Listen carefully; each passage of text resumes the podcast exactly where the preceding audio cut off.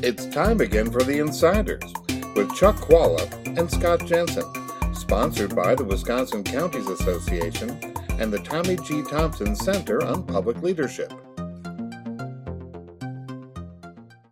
Hi, I'm Scott Jensen, former Assembly Speaker. And I'm Chuck Chvala, former Senate Majority Leader. And we're the insiders, and this week we really do have an insider issue here.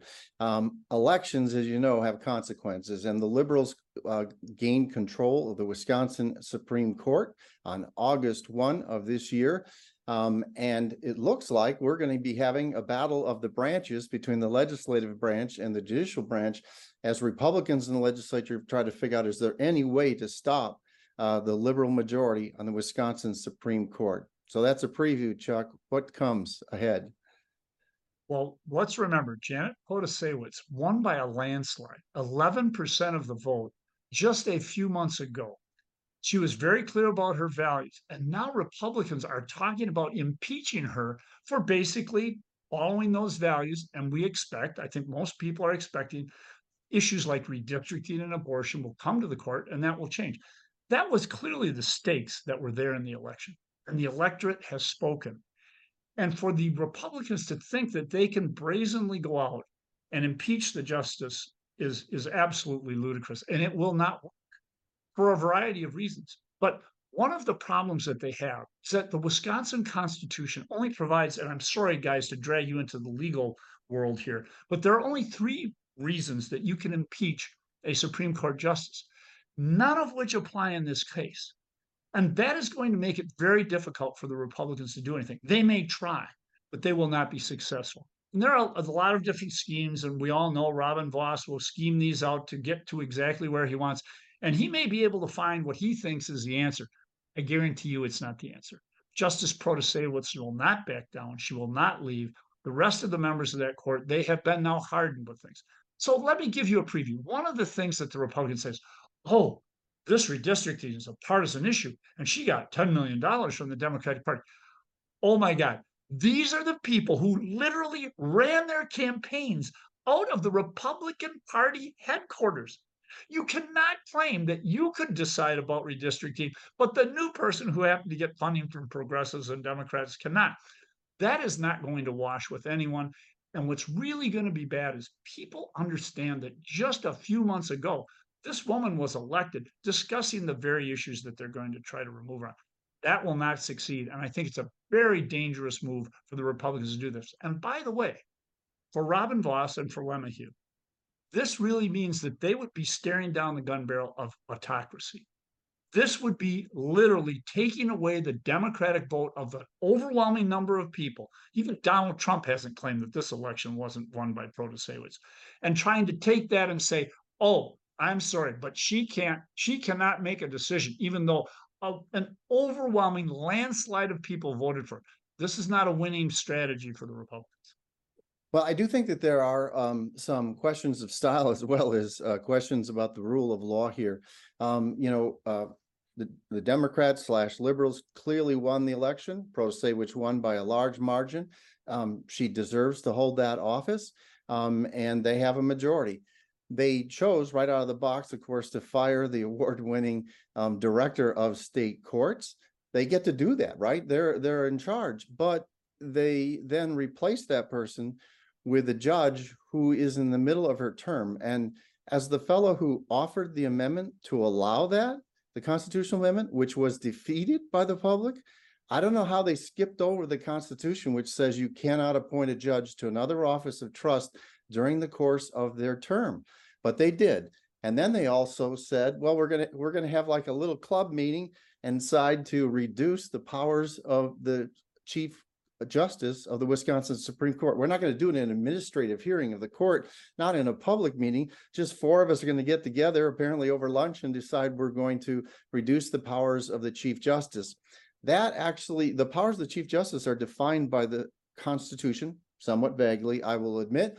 Um, but this that is sort of an extraordinary grasp. So what we know at this point is that the, the new uh, liberal majority, which is duly elected, um, is going to be very aggressive in using the power that the voters have given them, and maybe even maybe even going further than that. And then the question is, Well, if you have a problem whether or not they have broken the Constitution, um, or you have a problem that a judge has violated perhaps the code of ethics with recusal, where do you go um, for a redress of that grievance, right? You can't like ask that the state Supreme Court go to the galactic Supreme Court or something to review it. They're the last word, and they're just going to say, yeah, we did it exactly right. So now you have Republicans in the legislature desperately scrambling to see, are there any other ways we can stop uh, this? And you've seen Speaker Voss trot out the notion of impeachment. And then I have seen quite cavalierly, I think, some Democrats say, well, that's fine. If they impeach her, she just resigns, and Evers appoints a different liberal Democrat to the job. And that trumps, or wrong word probably, checkmates uh, anything that the Republicans have done in the legislature. All of that screams like constitutional crisis to some extent to me, but also um, just a bit of madness here. I mean, elections do have consequences. Uh, Republicans should have been paying attention uh, more during the election. On the other hand, I do think um, I'm not worried about the contributions, actually, because both sides took those contributions. But I do think that Protasiewicz was very clear that she was going to overrule the maps as unconstitutional during the course of the campaign. I don't think her statements about abortion, while which were value-based, were necessarily going to say, I'm going to overrule the eighteen forty-nine law. But she went too far uh, in those redistricting comments. And, I mean, it, we're used to people hinting running for Supreme Court, but we've not had people say no person, uh, no thinking person could agree with those maps. Well, actually, the state Supreme Court and the United States Supreme Court agree with them. There's a couple thoughtful folks on those on those two benches. So I I think she made a mistake there, um, and that um, they they they have a legitimate reason to look at whether or not she's going to recuse herself on a case that she's clearly prejudged. That's clearly what they want to do, and that's not going to happen for good reason. As lawyers, we're careful. We, there are magic words. She never used the magic words that Scott just talked about. What she did is expressed her values, the same as Republicans do.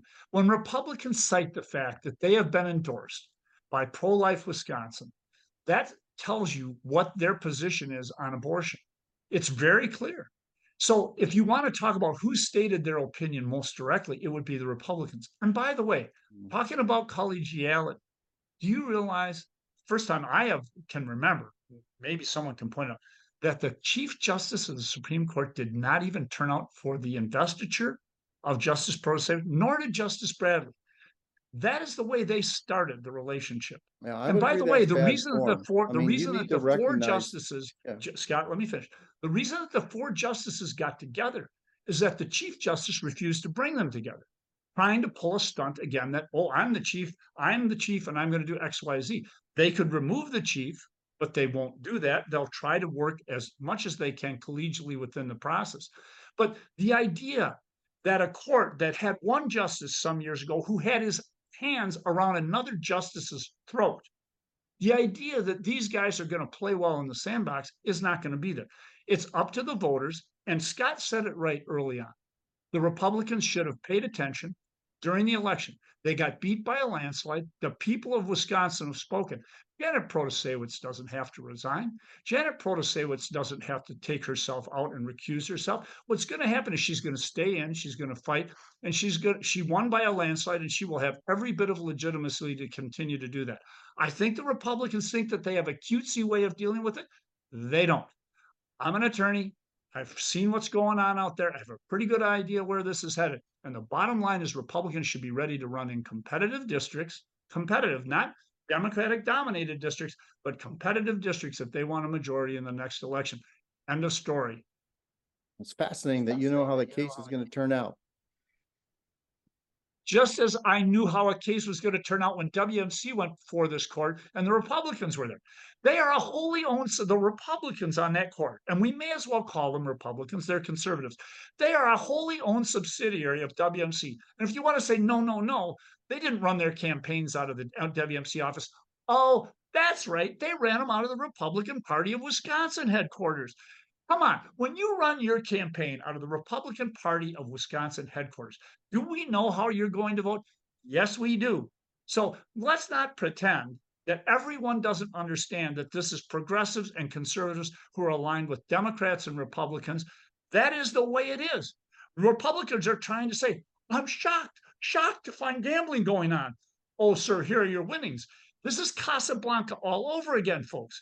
There, and no amount of, of sleight of hand by Robin Voss will allow him to overturn the landslide victory of a woman less than a year ago. Ain't going to work. Get ready for competitive maps, guys. They're coming. So I think we're going to be talking about the Supreme Court more than we ever have in our, our, the history of our program here. And we're going to be talking about it just about every month all the way into next year. Scott is absolutely right. That there are so many cases, so many things that are going to be coming before this court that have the potential to change. I don't know how all of them are, but the visibility of redistricting and the visibility of abortion and where the different people had different values and who supported them, it's obvious where we're headed, folks. Well, we'll see if it's true. See you next time. You've been listening to The Insider with Chuck Chvala and Scott Jensen, sponsored by the Wisconsin Counties Association and the Tommy G. Thompson Center on Public Leadership.